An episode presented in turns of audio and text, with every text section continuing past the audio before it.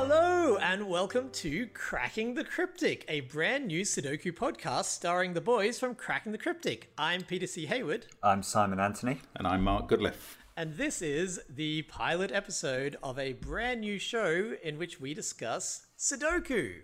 Now, if you're a fan of the YouTube channel, and if you're not, you should be, it's excellent. You'll already know the illustrious Simon and Mark. They are the hosts of Cracking the Cryptic, the world's number one YouTube channel on Sudoku. Actually, I think maybe just the world's number one YouTube channel generally. Is that right? Definitely, it's absolutely. Not not by the official figures. We all know they've been fudging the numbers for years. Uh, which is actually, why, why don't, why don't uh, Simon, why don't you describe it? How, how do you describe your channel? Uh, it's a channel where every day we produce two videos where viewers can try a Sudoku, and if they get stuck, they can watch a video of Mark or me solving that puzzle, or hopefully solving the puzzle.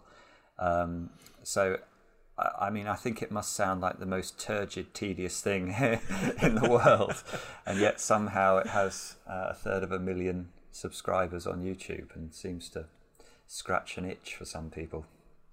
So I approached you guys a while back to say, hey, let's make a book. And so I'm the publisher of the Cracking the Cryptic's Greatest Hits, the world's best Sudoku book by a long shot, which is coming out very soon. And when I suggested to you, hey, have you guys ever considered doing a podcast? You thought the idea was slightly ridiculous.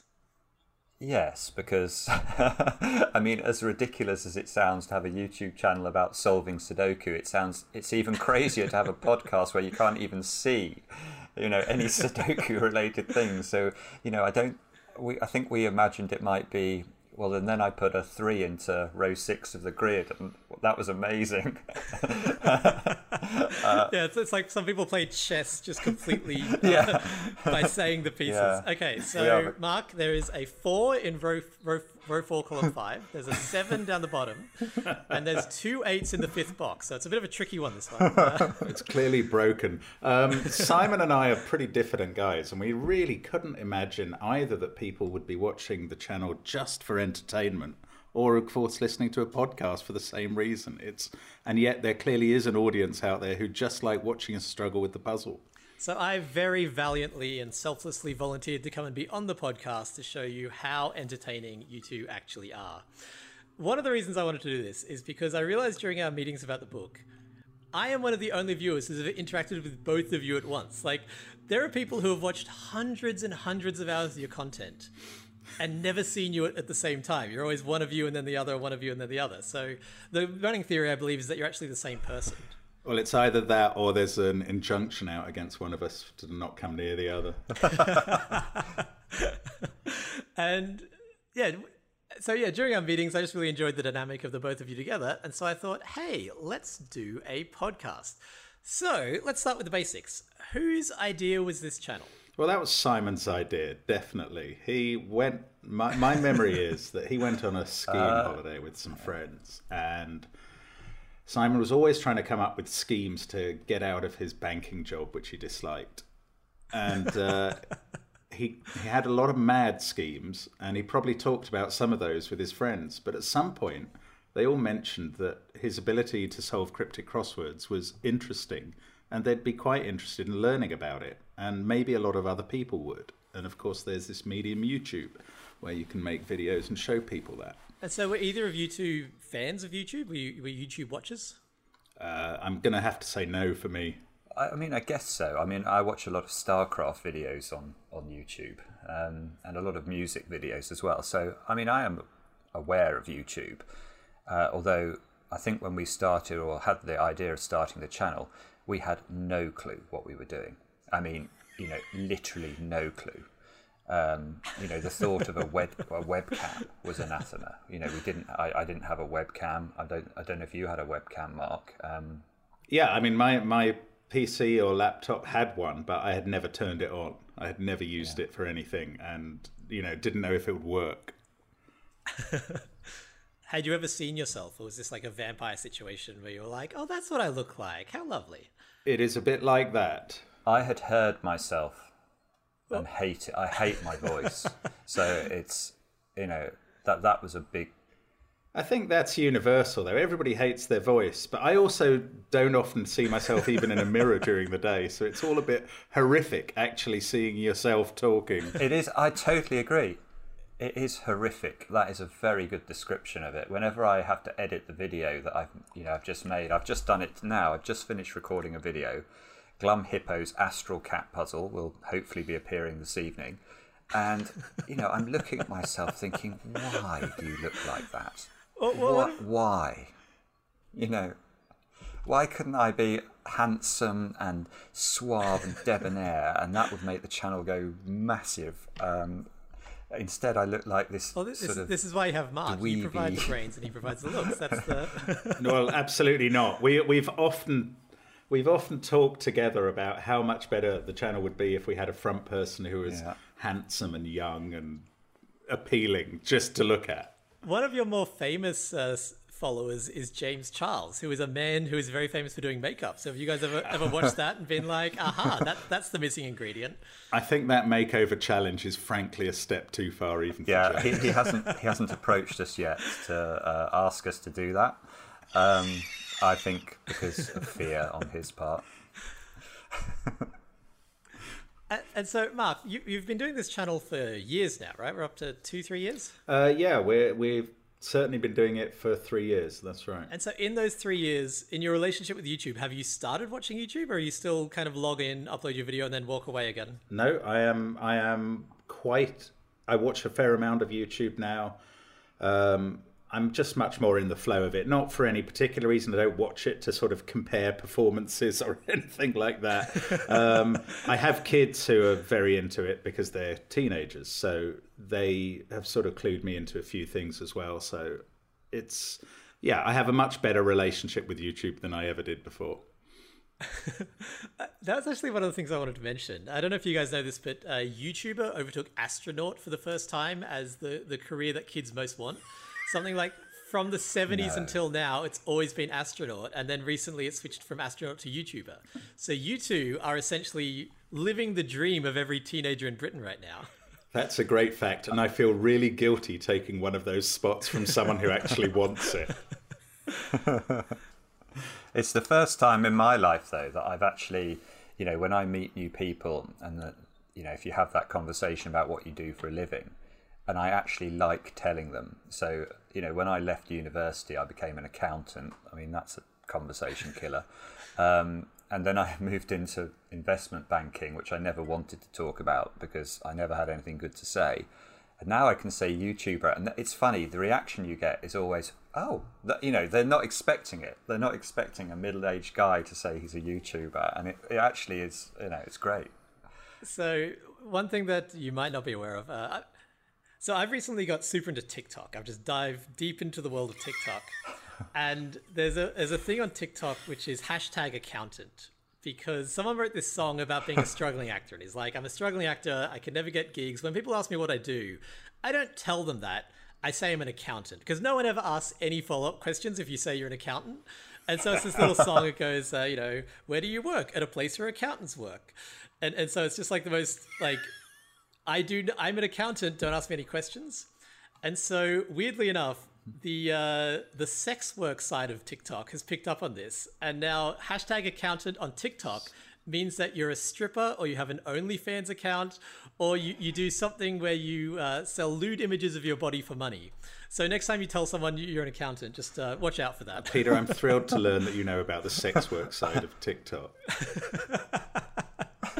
It's uh, it's kind of funny song. I'll, I'll put a link to the song in the show notes, and yeah, it's um, some actual accountants joined TikTok and started talking about their job, and they got these huge followings, and they were like, "Why are all these people interested in accountants?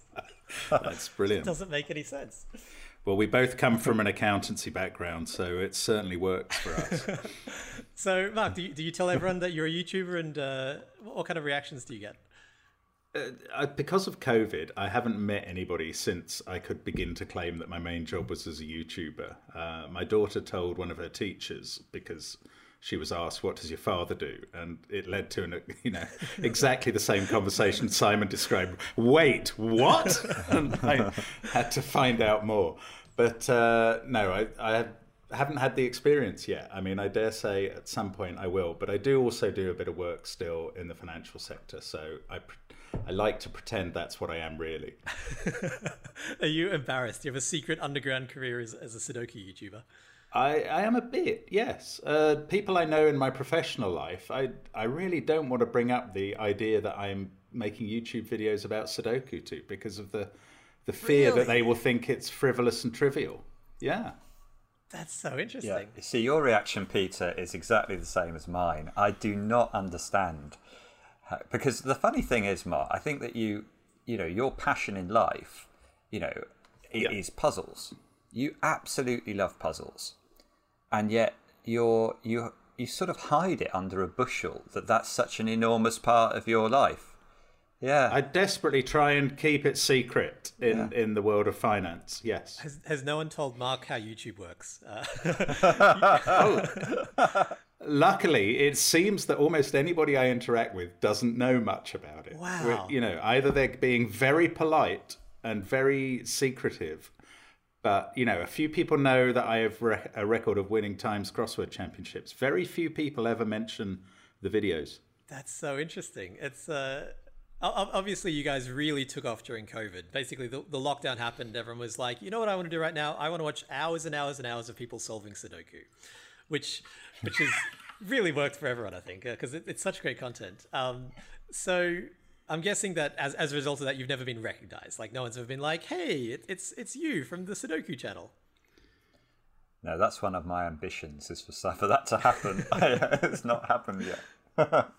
I, I honestly think that by now it would have somewhere if it wasn't for COVID and the fact that nobody goes out anymore. So I, I think it's going to happen, but it hasn't for me. So I'm delighted about that. Delighted that it hasn't happened, or delighted that it's going to? Yes, delighted it hasn't happened. I don't need that in my life in any way. This is so interesting. I had no idea that this is your secret shame, your secret 350,000 subscriber shame. well, it's not. As as a as a puzzle solver and as a YouTuber, I'm very proud of the channel, and I'm delighted to be that Mark Goodliffe. But when I'm out on my own, or you know, in in the area I live in, I really don't want anyone to know anything about that. So let's talk about COVID. Uh, before before the pandemic hit, do you guys remember what your subscriber numbers were roughly? Um, we had got we'd got we got over a thousand after about fifteen months, which is important because it's a monetizing uh, floor. And I think by the time co- the lockdown began, was it something like thirty thousand, Simon? I think it was more. I think it was more like eighty, okay. but I might be misremembering but it's certainly you know an enormous order of magnitude different to what happened in the last year. Because I, I, you know, not, not, to get all hipster on it, but I was one of your subscribers before the lockdown. Uh, I think. Well, it's it's, you were that it's a badge of honor. there, there are, you know, I think people can feel proud if they'd found us before the lockdown because, uh, you know, it was a little bit under the radar at that point. So one of the reasons I got in contact with you guys in the first place is that after watching your videos, I became a Sudoku setter, a Sudoku solver, and then a setter. I'd done you know newspaper computer generated Sudokus for all of six months back in 2010.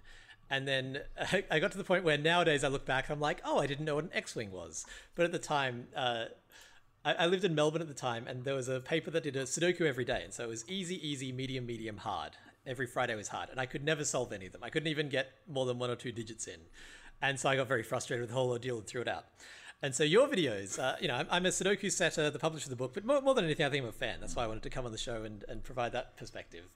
Watching your videos just made me be like, holy heck, there is a whole world of Sudoku outside of those, you know, computer generated ones in the newspaper. So the the obvious distinction is that you guys use a lot of Sudoku variants. Um, but more than that, but, but as well as that, you really focus on handcrafted Sudokus. Do you want to do you want to talk on what what differentiates a computer generated Sudoku and a handcrafted Sudoku, beside the you know normative difference? Everything, everything. um, I mean, I was actually asked a question about this the other day, um, and I I said something that I said it off the cuff, but I thought back on it afterwards and thought actually that was quite a sensible thing to say which is I think that the you know the Western newspaper editor has done Sudoku a great disservice really, because although they've flooded the market with these computer generated puzzles, um, your average person's experience of Sudoku is nothing like what it should be. Um, because if you if you ever have done a handcrafted puzzle, you it's like you're being led on a journey by the setter. You know, the setter incorporates some very specific logic that he wants you to find, but you have to you have to think about the puzzle in order to find it, and you get le- led on these wonderful trips. Um, and every Sudoku of that nature has a story. And if you've never done handcrafted Sudoku, it none of that story exists because the computer doesn't understand how to tell that story. The computer just, you know, it throws out a billion puzzles, then it sorts them by some algorithm that, you know, it, it creates a very, uh, a very monotone experience. Um, and I, I think the three of us on this podcast will, will all will all have experienced that when we do even good computer generated puzzles. Like I mean, the New York Times Sudoku is a decent computer generated puzzle, but it has none of the romance. Has none of the the really clever logic that you see in the puzzles that are on Cracking the Cryptic. Um, and so, you know, I think you know you, you look at companies like Nikoli in Japan where they will not publish computer generated puzzles I mean, it's just anathema to them. They can't. I, you know, I think that uh, I think that a Western newspaper editor could make a killing if they just took a bit of a gamble and said, "Look, we're going to we're going to move in to handcrafted space, and we are going to try and up the quality of our puzzles and try and capture that market." Because I think there would be, it would take time, but there would be a massive audience for it. I, I think that's been proven by the success of your channel. the, uh, yeah, maybe. Uh, because on again, spe- speaking as a fan, I, I enjoy watching you guys. I think you guys are fascinated. But as well as enjoying the channel and the content, it has made me completely fall in love with Sudokus to the point where that is now my main hobby. When I have downtime, I pull out a Sudoku, and that's what I do with my time. Whereas a year and a half ago, that wouldn't have even been on the on the list of things to consider. Actually, I have behind me right now because we were publishing the book, I just went on Amazon and bought the the first, uh, the, the most popular Sudoku book that I could find. And it's a book of 1,000 plus Sudoku puzzles. And I got it not, not to be particularly inspired, but just for the listener at home, uh, Simon just committed suicide. So that's, uh, that's, that's one fewer host of Cracking the Cryptic. Um, by the end of the second episode, we'll be down to zero, and then uh, my channel takeover will be complete. You literally couldn't hope to anger him more than by buying a book of a thousand computer generated Sudokus. I was just admiring your bookshelf behind you. There was there's one book on your bookshelf called Gnomes, which I thought sounded brilliant. and then you've pulled that one off, which uh, the um, yeah the Sudoku one. Well, I, so I bought this one because we're publishing a book, and I wanted to see you know how they lay it out, how they introduce the concepts of Sudoku, how big the pages are, what kind of paper they use. You know, if if I'm making something, I really want to dive into it and see how they do it. And I took this with me on a holiday because I was like, I'll do some Sudokus. And I think I got three in before being like, ah, oh, they're just not that much fun. Like, I, I see now why I had this brief romance with Sudoku in 2010 and then left it again. And so even just uh, Logic Masters Germany, which is, uh, do, do, you want to, uh, Mark, do you want to tell us what Logic Masters yeah, Deutschland, Log- as they call it, is? Logic Masters Deutschland is a site where um, very much proper Sudoku compilers have been posting their puzzles for many years. And uh, it's a really useful space so that um, the whole Sudoku community knows about it. They visit it if they're really interested in testing and finding quality puzzles, and therefore the puzzles can get rated. Um, compilers, uh, constructors can get known there. It's a very interesting forum. It's a fantastic resource. Yeah. Uh, it, it's not just Sudokus too. It's all logic puzzles. That's Everything true. from yeah. The old school. You know, the, your neighbor has a dog and his neighbor has a cat, and the horse and the elephant don't live next door to each other. Everything up to Sudokus to Sudoku variants, and so uh, all of my puzzles are posted on Logic Master Germany. Again, link in the description if you want to go do some puzzles by me. uh, to, to jump back to what Simon was saying about computer generated puzzles versus handcrafted, uh, it makes me think a lot about the current debate that's going on with AI and creative careers because a thing that people do is like, hey, listen to this song. Haha, bet you didn't guess that was actually constructed by an AI. I say constructed, I'm too deep into the world of Sudoku. that was actually composed by an AI. And it's kind of like, wow, I guess they will take our jobs. Except it's not that you can't tell the difference. It's that a AI generated song has never become a, a, number one pop chart because it doesn't have that connection. It doesn't have the the journey and the, and the heart in it that a composed song by a human does. I think that's right. There's a certain degree of creativity and um, innovation and just brilliance. As Simon mentioned, the journey that you get led on, if the steps on it are gorgeous, that's something that a human can can do, but an AI is unlikely to. I I don't quite see it that an AI could never produce a number one song or a brilliant Sudoku. It's just extremely unlikely. It's like chimps tapping on typewriters. You know, they're going to come up with something good once in a while, but it will be very rare. And even then, you need such a level of curation to go through the 10,000 and be like, okay, this one's actually good. You might as well just make one. Correct. Absolutely right. So, you mentioned earlier that when the channel started, it was actually about solving cryptic crosswords, which I know is a passion of both of you. Now, for listeners who don't know what a cryptic crossword is, do you want to give me a, a quick summary? Is it is it a British thing or is it worldwide?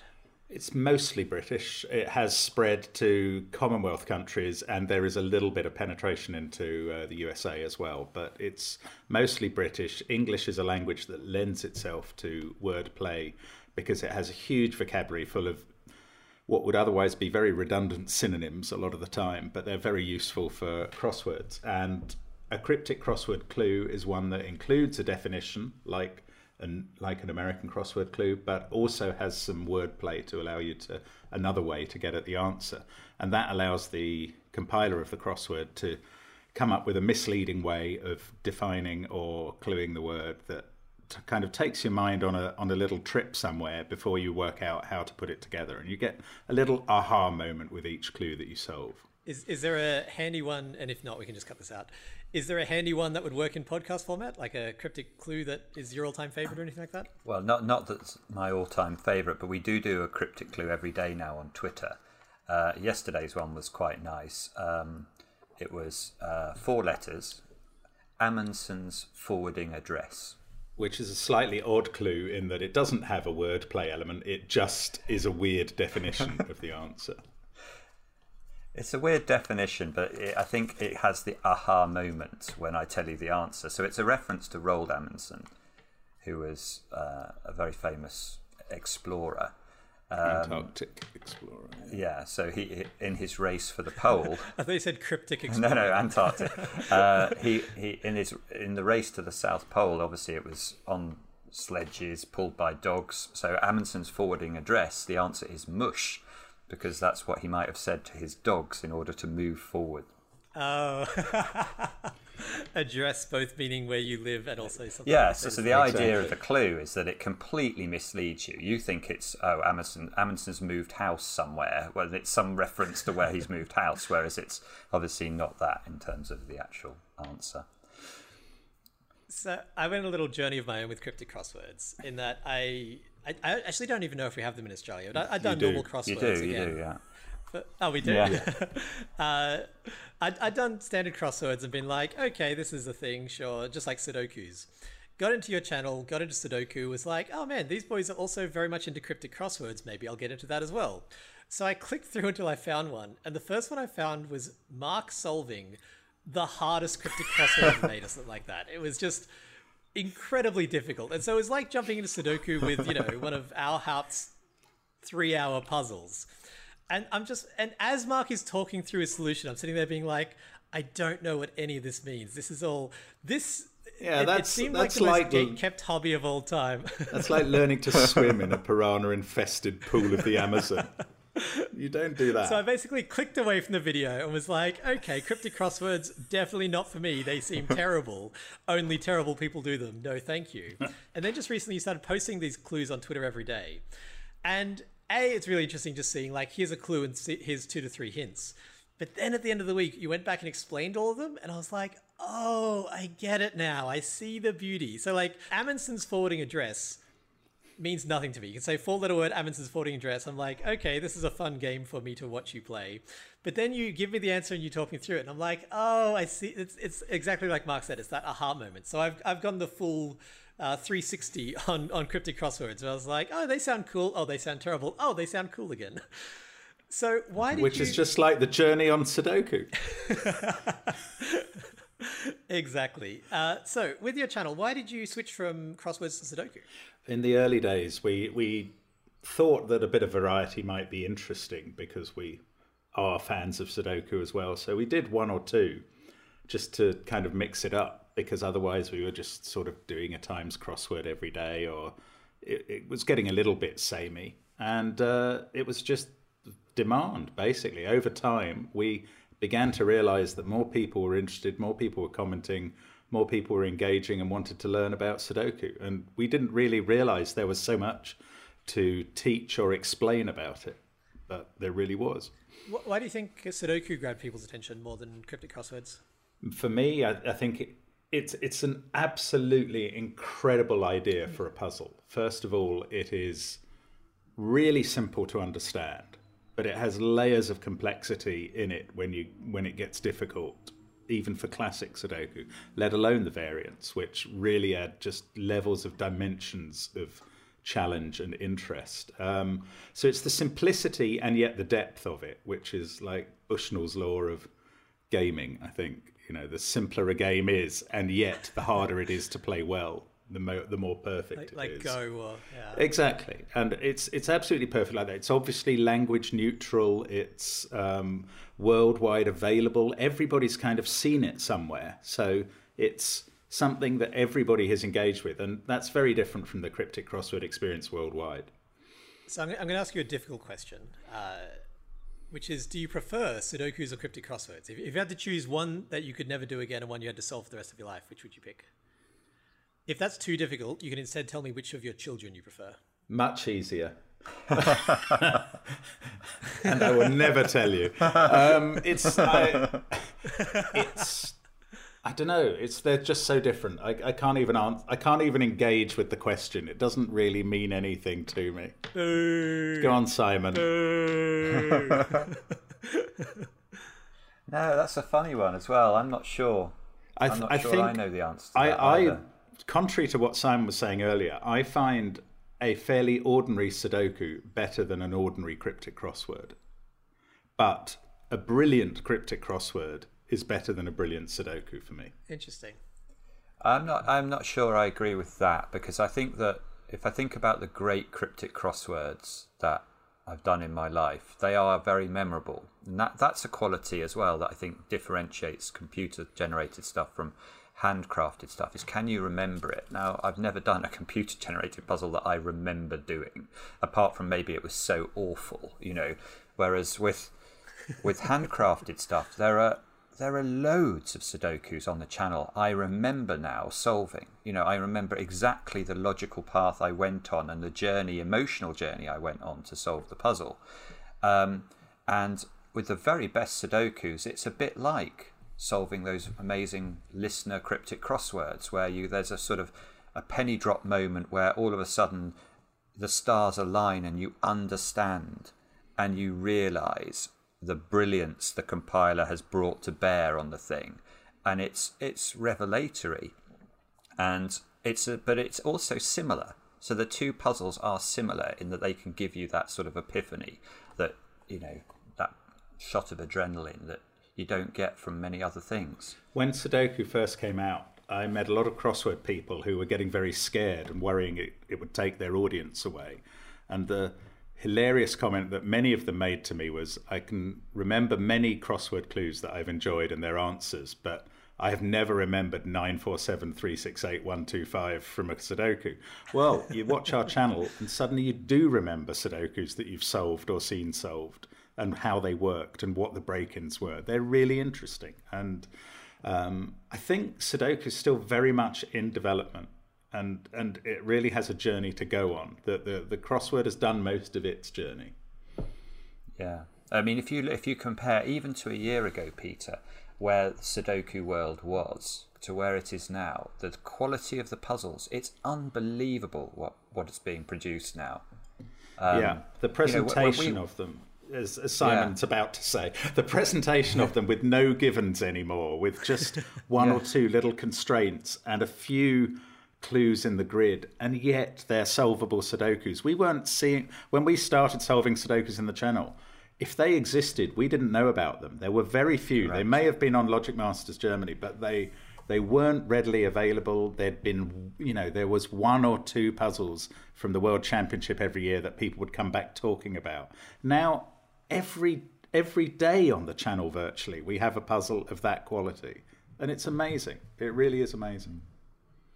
It's funny. While I was preparing this interview, I, I was wondering if you guys think of yourself this way.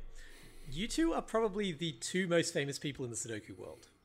I, I think. I think hands down. I don't think there's any any competition there really. Is that is that something that you're aware of? Like you're talking about all these developments in the world of Sudoku, and I think it's pretty safe to say they came about because of your channel. Like you've taken this art form that you clearly love, and through the community that you've built and through the conversation that you've inspired, you've really elevated it. I think to this new level. That's that's that. I think, and I think that's wonderful. But I don't feel. I don't feel like I deserve credit for anything. if you see what I mean. I, Well, I was say- actually crediting Mark. Yeah. you're there too. I Yeah, guess. yeah, exactly, exactly. Mark, Yeah, Mark deserves all the plaudits. with his secret hobby. I, I, I agree with Simon though. All we've done is bring these puzzles to people's attention. And but then again, as Simon said, the last year of development of how puzzles are constructed is really interesting because I do feel quite proud that the channel may have helped take Sudoku in a great direction. So that is something to be aware of, I think. We're aware of it, but I don't think we feel very like we. I, I don't feel like I deserve any any credit for it. All I all I've done is introduce the puzzles to people and shown them the beauty. Yeah, I mean, we That's all. know- you we- know the beauty is there. It's being created. We- it's like you know, it's like saying, look at this beautiful person over here. You know, that's all I've done. I think that's absolutely right. We're not the best solvers in the world. We're not the best entertainers. We're not the best explainers, but we're okay at that. And it's the puzzles that then get allowed to shine. Are you two familiar at all with the world of uh, competitive Tetris? A very very little bit, yes. No. So Tet- Tetris obviously has been around since uh, the 80s or the 70s, whenever it was invented, and people have been playing it for all that time. And yet, in the last three years, the world records have been halved or something like that. Like they've they've gone this enormous, enormous difference from.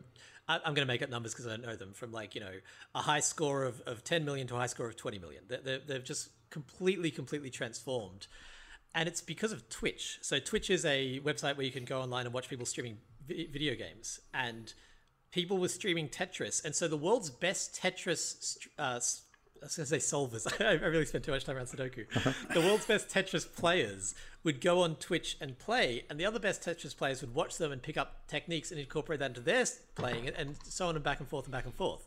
And so your channel, in a sense, is doing that, where you're taking some of the most fascinating techniques. I'll, I'll use the Phistomefel theorem because that's, I think, probably the one that you've most obviously shone a, light onto, which is that Phistomefel, one of the world's best Sudoku setters, who again was inspired by your channel to start setting, discovered that uh, there's a certain arrangement of digits in a Sudoku which uh, correl- which match up to others. Not doing it visually is going to be a nightmare, so I'll just leave it at that. Um, and so, because of that, now when anyone's setting a Sudoku, they have that as a tool in their arsenal, and they create kind of more intricate logic and more. I don't want to say complex because that sounds like it's just work for the sake of work, but they they can do more interesting things with the Sudoku solved than they ever could before. And so, just like the Tetris community, it's all of these pe- all of these things coming together and bouncing off each other that that's really elevating it.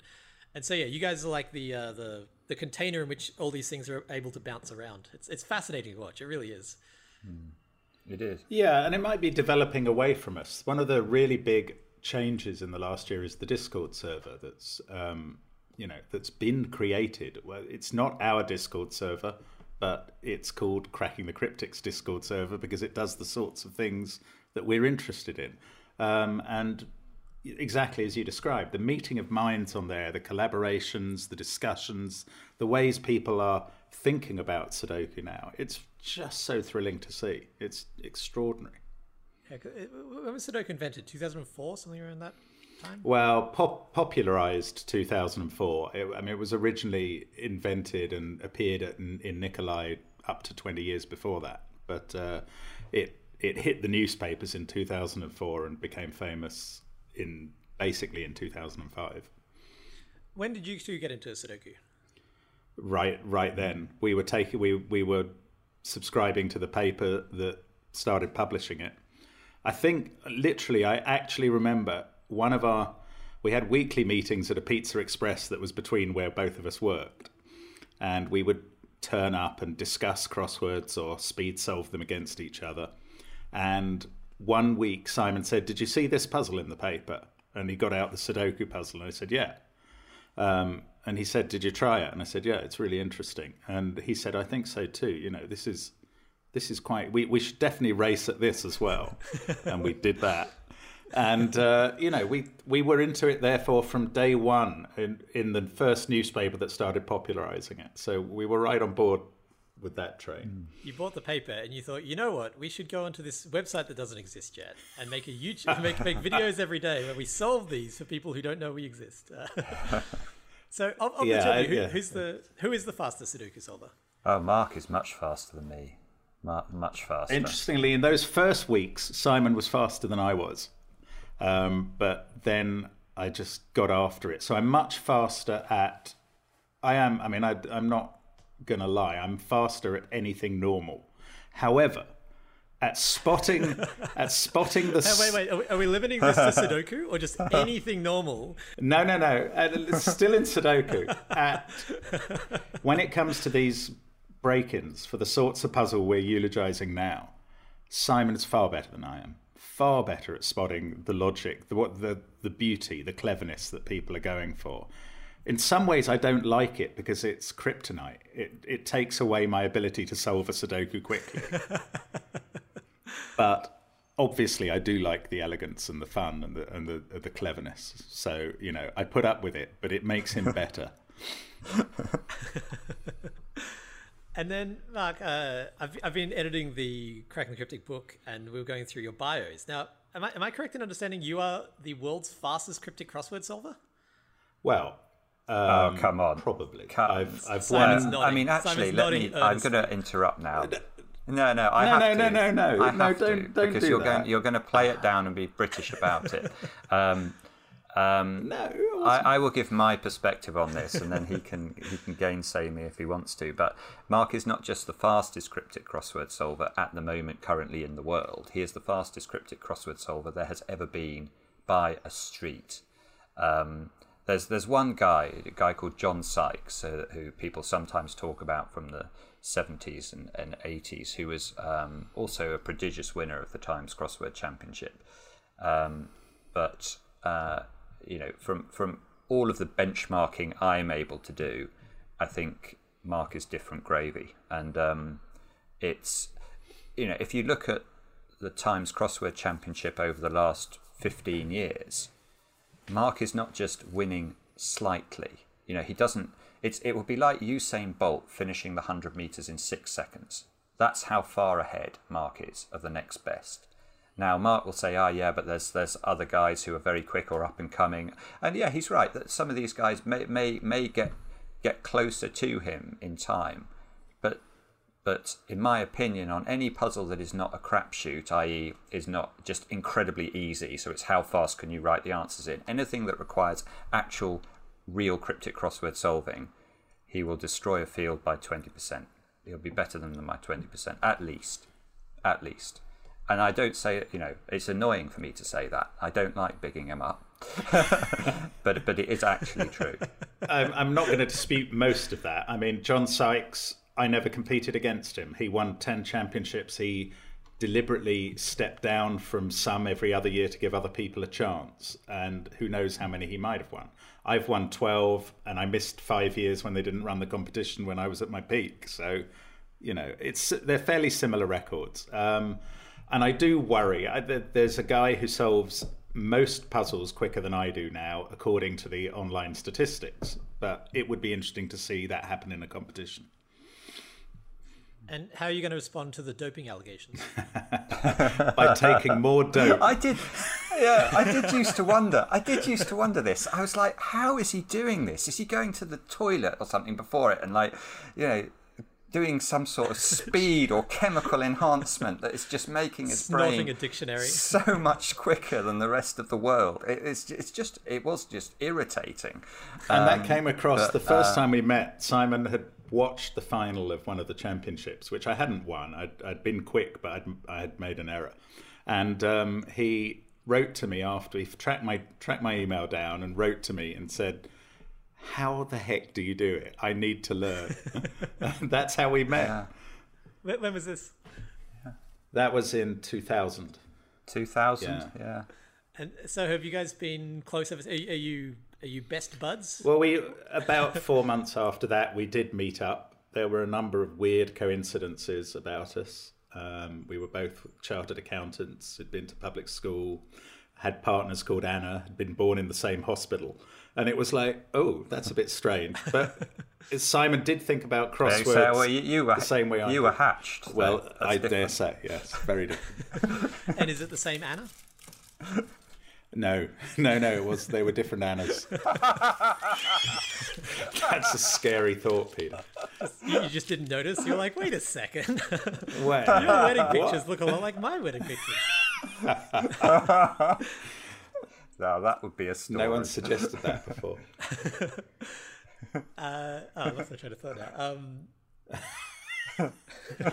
Yeah, we, we we did become friends quite quickly then, and I think we we I don't know we we gradually grew to be closer friends over time, and always had these interests. And once Sudoku started, it doubled the amount of things we were interested in together. Yeah, I mean, so, are you guys interested? Oh, sorry. Go ahead. no, I was going to say, well, we've been, we've been doing sort of ventures together. When did we start the Magpie? Was that 2005ish or Um, 2003. 2003? So For the- yeah, For the benefit of the listener, what is the Magpie? subscription uh, crossword magazine that we started. Uh, there was a guy called Mike Rich who used to be the listener crossword editor, which is a very prominent position in the world of crosswords. And unfortunately, he had um he had a magazine called Tough Crosswords, um, and unfortunately, he died. And his widow um, wondered whether anybody in the crossword community might be interested in sort of keeping it going, and we we discussed it and thought, yeah, maybe maybe we could do this. Um, and so we, we did it. I mean, we again we were completely clueless with hindsight about what was involved in running a, a, a magazine. So we had to, you know, all we had to do was to produce a pa- it was it was paper in those days. It wasn't online at all. So we had to produce, you know, a short magazine. It was what would it been, fifteen pages, something like that, every month. About a dozen pages, yeah, Yeah. with six crosswords in. Yeah. And the rest dedicated to StarCraft.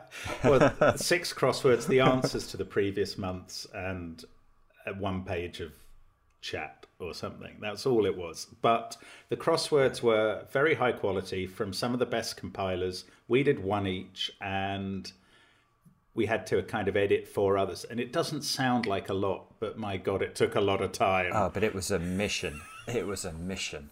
And even printing the thing out and folding it up and putting it in envelopes would take hours and hours and hours every month. I used to hire a meeting room where I worked at the time. Um, and we, we'd sit there in the meeting room just folding away.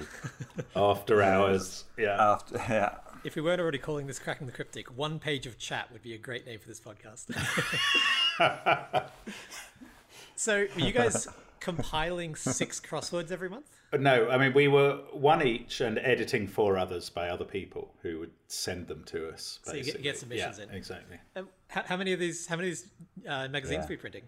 Uh, we had a subscriber base. So in the first year, it, it's well, we sent the first magazine out to 800 people. We got addresses from the listener, and uh, You hand folded every yeah, single yeah. one of them. Simon got Simon got a group of colleagues Yeah. to work to, to help Yeah. us, which was great.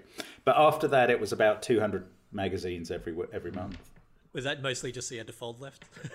You're like, guys, it's very exclusive now. We really don't want you reading this. So, well, I mean, this is the whole thing with crosswords. It's just not a huge um, participation thing. You know, there are there were 200 people who liked the idea of these hard crosswords that we were really into and wanted more of them and this was the way to get them to them so it was really just a it wasn't a money making scheme it was just a way to kind of recycle the money from people who wanted to solve the puzzles to the constructors And how long did you guys run the magazine for? It still exists. Oh, really? Um, oh, that's great. It's a different editorial team. Do you still compile a crossword each each month? No, uh, I, I do one or two a year. Simon's largely dropped out. There's four other guys who help edit it and create it. It's moved online. Um, you know, it's got a little bit more normal. You can, As you we can plug the see. URL if you want. Uh, yes, it's at piemag.com. That's where to find it. So it's called the Magpie, but of course magpie.com had gone, so it's at piemag, P I E M A G.com. And happen to know there's a little story behind the uh, the name here. Yeah, the name came. Uh, crossword compilers traditionally have You're both married to the same na- magpie.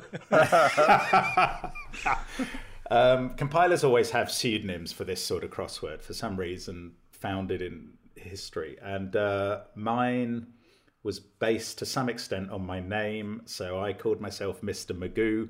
That takes the MA from Mark, the GOO from Goodliffe, and my initials are MR. So Mr. Magoo seemed a, a good nickname for me. Simon used the old nursery rhyme and decided to call himself Pieman. And uh, then when we were thinking about the name for the magazine, we took the first three letters of my supposed surname, Mag, and the first three of his, Pie, and that made something that made sense. it feels like it's just cryptic clues all the way down. Well, it is at every level, turtles all the way down, exactly. and so now that you two aren't running it, do you know how long it takes them to fold the electronic magazine each month? It still takes a fair amount of compiling effort just to edit the puzzles, but uh, it's the folding. Thank God has largely gone. There's still ten people left who get a paper copy because they they're not online. Oh, really? believe that? I, I guess that makes sense. Like the audience for crypt- cryptic crosswords, I can imagine that not Yeah. having a, the same overlap. uh, so speaking speaking of compiling, you guys are obviously best known as as presenters, I suppose, presenters of the Sudoku show, and then secondarily, I'd say as solvers. But you guys also compile Sudokus. You guys made a puzzle hunt, and you've compiled various other Sudokus over time. Do you do you see yourselves as uh, as compilers, or is that just something you kind of do out of necessity? Um, a bit of both. I I don't know if it's spilling secrets that uh, most of the compiling that we do would be at my door. You know, I I do the bulk of what we do as cracking the cryptic as constructing and the trouble is i just don't think i am fit to wipe the shoes of the proper constructors anymore you know i can put a puzzle together and it can be quite interesting but there's a huge extent to which i'm relying on a decent idea maybe a break in and then then it's luck after that i find if the puzzle works quite well. And you kind of have to throw things out and play around with it a bit to make it consistent throughout. And i can do that but i just can't bring the levels of of intricacy throughout the puzzle that some of these constructors can. So you know i still feel i'm learning I think a lot of it though is time. Yeah, it's ti it's time. I mean, if um, we published a, a video a couple of days ago on the channel, Jovial, talking about how he set a really great puzzle he made called Syzygy, and you know, I think he says in that video it took him seventy hours to set that puzzle. So, you know, the thought of us having, you know, 70 i mean we, we, we don't have half an hour you know to actually to do this podcast recording you know is you know we have to sort of work out whether it's possible to do it because one of the things they don't tell you about running a youtube channel is actually it's you know it's it takes a lot of work just to keep on you know on top of the, the social media the emails. And that's before you get to recording a video every day and uploading it and editing it etc it's it's it's it's a lot You guys do have an To- intense upload schedule. Mark. Well, yeah, I was going to say exactly that. To some extent, it's a conscious choice. We've made the decision to, since lockdown began anyway, a year ago, to to create one video a day each. We've made the decision to have an email address that people can write to us at and send puzzles into. We've made the decision to be alive on Twitter and Instagram and um, do that sort of stuff. So, you know, we know we've brought it on ourselves, but it is still a heck of a lot of work. And um, fun though a lot of it is, it just takes a lot of time. And as Simon says, that the idea of having even 20 or 30 hours to spend creating a really good puzzle. You know, it's just not going to happen. I can't see a, a window when that could occur. No. Probably the thing I'm best known for in the Cracking the Cryptic community is running the ARG that happened last year, is the run up to the Kickstarter and I really mm. wanted to run that. I've run ARGs before, but I wanted to combine ARGs and Sudokus. That just seemed really exciting. So I just blocked six weeks away. I was just like, for the next six weeks, this is all I'm doing. I think I spent like maybe half a day a week on like all my other tasks, but I was like, nope. If this works, it's going to be great. And I, I track my hours, and I think I spent something like 270 hours putting that Whoa. ARG together. It was just I'd wake up, work on it, go to sleep. Wake up, work on it, go to sleep. And even, even with that buffer, even like trying to get it six weeks at a time, some of those puzzles, I, I hope, uh, I hope no one will judge me too harshly. Some of those puzzles I was making about an hour before they were discovered. at one point, I had to pull an all nighter just to get that's, it done. That's terrifying. I mean, you, you, spent 270 hours on it. My my timesheet says I spent 40 hours testing and intense. you know trying and coming up with tweaks to puzzles and and the arg as well. It was it, I mean, it was incredibly brilliant, and there was tons of it, which was the so extraordinary thing. But uh, it was it was a bit terrifying and and only just ready in time. You know, I, I remember you began with, "Well, we'll we'll get started on such and such a day." Yes, I've still got about six puzzles to write at the back end, but that should be fine.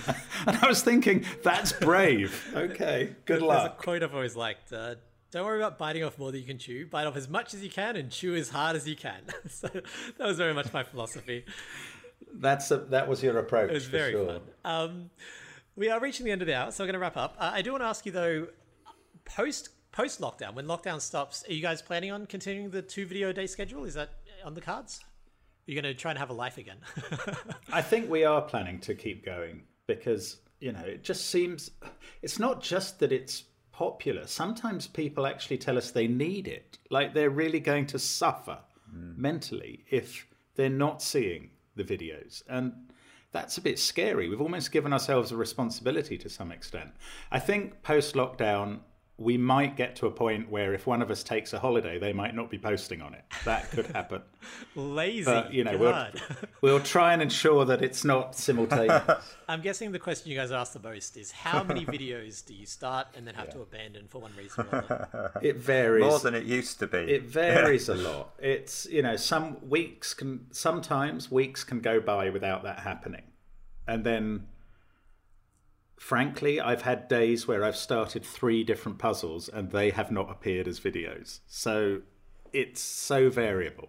Have you, have you got certain setters where you're like, okay, if I'm going to try this one, I'll have to, you know, record it 12 hours ahead of time so that I can, if I don't solve it, I can I can move on to another one. Yeah, I mean, the, the testers always give us a heads up as well. Like, I've got one by Glipperal that I've not done yet because it says, you know, two hours, allow two hours, you know, and this is an absolute beast. And I, um, to be honest, I'm pretty scared about it. So I don't, you know, I, have, I haven't done that yet. Um, there may be testers, and I'm neither confirming nor denying it, who either of us would say, "Yeah, yeah, you can do those person's puzzles," to the other. yeah. Final question and this is just something I want to know. Do you two watch the other person's video every day? Yeah, I do. Um, not always that same yeah. day because mine's coming out later, so um, I may be actually still involved in either recording it or uploading it or something like that when Simon's is coming out, and I might not have time in the evening, but we will always. I think for both of us, we'll always have seen what the other has done. One of the terrifying fears is that one day we will accidentally do the same puzzle twice. so it's best to watch the other person's to make sure that can't happen. That's that's one amongst many hundreds of terrifying events that could happen on the channel and keep us awake at night. I feel like people would really yeah. enjoy that. I'm surprised you haven't done that as a special event. Both of you tackle the same one, we can compare the lengths and see who's the fastest solver. We've done it occasionally. Well, Simon's done walkthroughs of puzzles that I have solved before because he's just been so unsatisfied with my solution. it's a truly fascinating channel. It's uh, it, it's so interesting to me that one of the big viral hits of 2020 was you know, two two British people solving Sudokus in real time, no editing, no fancy anything, and then uh, and then doing the videos. Yeah, the production values haven't really improved. Um, I was thinking I might treat myself to like a boom microphone stand, though. That would be uh, that would be a luxury I might enjoy at some stage. I plan to rely on this crutch that we have to perform unedited videos to save myself any of the hassle of editing them. So that has been the first episode of Cracking the Cryptic. Will there be more? That is a puzzle that we are yet to solve. Uh, so if you did enjoy us, let us know. You can email podcast at crackingthecryptic.com. I will relieve you guys of some email duty by taking that one on. Any final thoughts before we say goodbye? No, thank you. Anyone who's still listening, really thank you. That's yeah, remarkable. and anyone who's who's listened, who's watched the channel for years, who's a Patreon, who's on Discord, and who's now followed the podcast as well, you are just in it too deep. we love them. Yeah, we lo- we love no, but we love those people. yeah. This podcast was brought to you by Jellybean Games, which is my game production company. We make kid friendly games like grown ups love. We have all kinds of games. We have logic games, we have card games, we have party games. We've got the whole caboodle. They're all gorgeous. And coming out very soon is the Cracking Cryptic book, Cracking the Cryptic's Greatest Hits, which I think we can safely say is going to be the best Sudoku book of all time. Have you guys seen much of the art yet? I can't remember what I've sent you. A little bit, yeah. I mean, it's it looks stunning. I think, but I mean, the thing that the thing that makes it the best uh, Sudoku book of all time is it contains so many of the best Sudokus of all time, and you know, I it's one of those statements that people might wonder, well, how can you say that confidently? Well, I think we It is, can. it is pretty objectively up. Yes, here. yes, it's, it's it the is. best Sudoku setters of all time, setting the best Sudokus of all time. yeah, And also, the art is very nice. That's the bit I contributed to, so that's really my, my passion. Uh, The art, the art does the Sudokus justice, which is a high praise indeed. thanks so much for listening, and we'll talk to you next time. Bye. bye bye. Bye. I'm a struggling actor, but if I'm asked by a stranger what I do, I usually end up telling a lie because there's too much to get through. I don't want to go through the motions of saying that auditions are a full time job. I'd rather smile and simply state that I have a full time job as an accountant. As an accountant.